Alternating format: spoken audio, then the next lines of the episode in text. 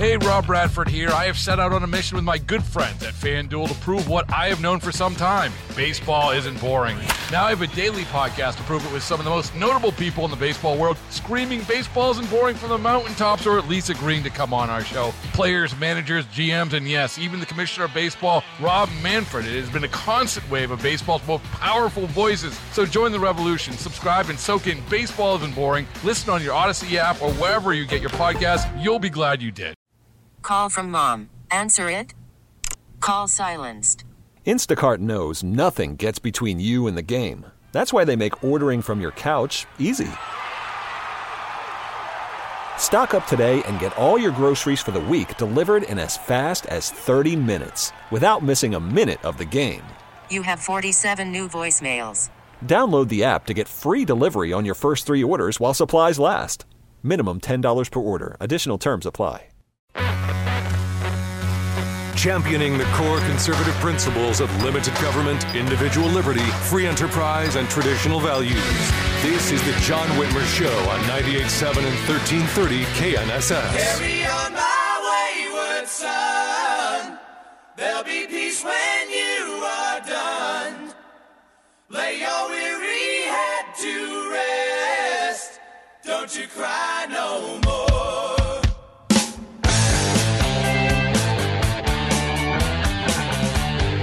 Well, good evening, fellow Neanderthals. Condolences to Kansas City Chiefs fans. Always next year. Trust me, I'm a Broncos fan. We hear that a lot. And welcome, and I'm a Jayhawk football fan. We hear that even more.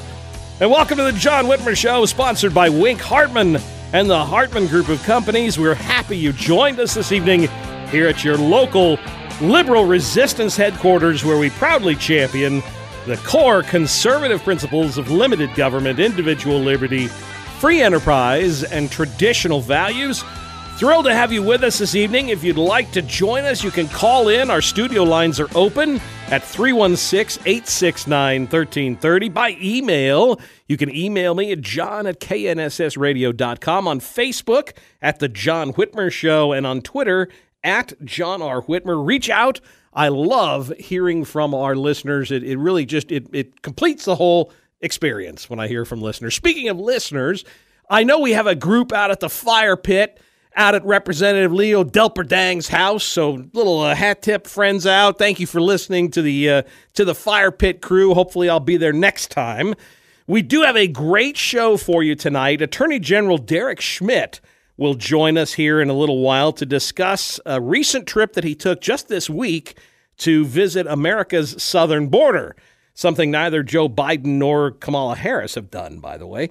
Cam Edwards, editor at bearingarms.com, will join us to discuss why many are warning of a coming attack on our Second Amendment rights. I guess Joe Biden hasn't been able to deliver on any of his other campaign promises, so why not go after the guns? Sherry Walker from Airline Employees for Health Freedom will explain why the plight of United Airlines pilots who have been punished or outright fired because of the carrier's vaccination mandate, which refuses to accommodate many employees' religious or medical concerns, actually applies to the rest of us.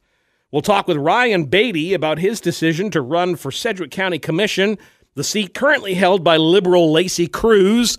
Thank goodness we finally have someone to take on that nut job.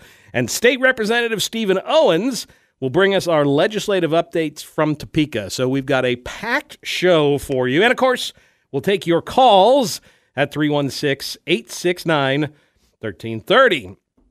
You know, I consider this audience to be one of the most informed out there, but I, I have been off for two weeks since uh, KNSS was bringing you the Chiefs playoffs games. During that time, there's been a whole slew of new cancel culture decrees from the woke mafia.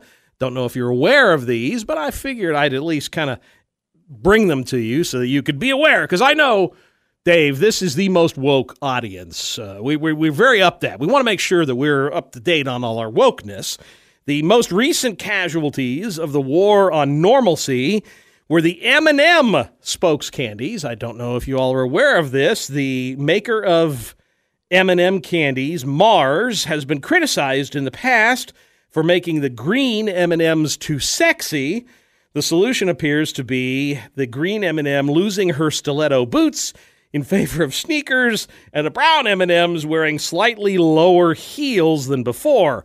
Uh, talk about your war on women. I mean, this is just the stupidest thing. Uh, ever looked at a bag of M&Ms and thought, I feel excluded. These aren't inclusive enough for me. I mean, uh, is it me or are, are you able to enjoy an M&M candied candy covered chocolate without feeling that you're not included? I, I mean, do you feel yourself rep- represented in the mascots? Uh, After all, M&Ms are not only fictional, the candies, spokes candies, but they're literally a rainbow, and yet they still apparently are not diverse enough.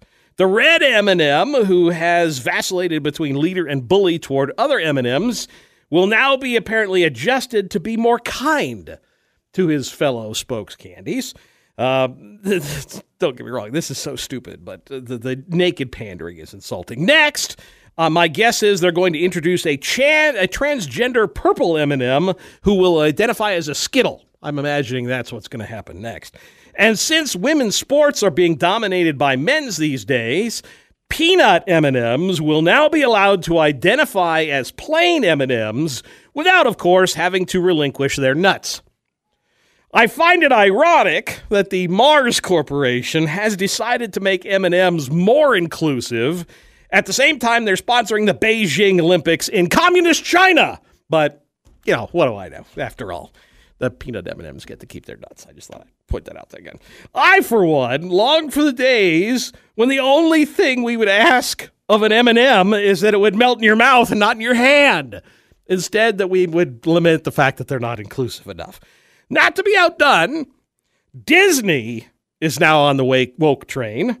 Beloved Minnie Mouse is getting a makeover, replacing her ironic red polka dot dress with a gender neutral pantsuit. Minnie Mouse is apparently getting fashion advice from Hillary Clinton these days. Disney says they want to put Minnie in pants as a symbol of progress for a new generation of women. I guess progressive women don't wear dresses. Of course, progressive men do, but the women can't, apparently. You know, it's authoritarian cultures, vengeance, and public shaming and coercion that this generation, that this woke mob is known for, and it stands in place of justice and reason. There's no compromise, there's no, you know, go along to get along.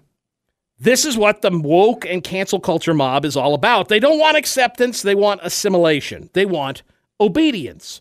A Rhode Island elementary school recently informed parents that they are very concerned about heterosexual specific Valentine's Day cards.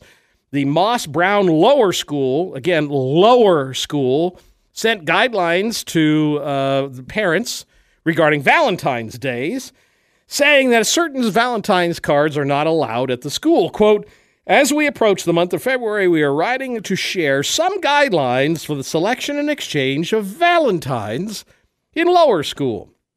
Families were told to steer clear of cards that only portray white people in love. This is the lunacy of the left, folks. They preach inclusion, but of course, that inclusivity doesn't include white people. of course, there are no white M&Ms, so I guess it, it makes sense. So it would seem that the next time you visit Disney World, don't be surprised if you see a non-binary M&M wearing Birkenstocks cavorting with a gender-neutral mouse wearing trousers. Are you telling me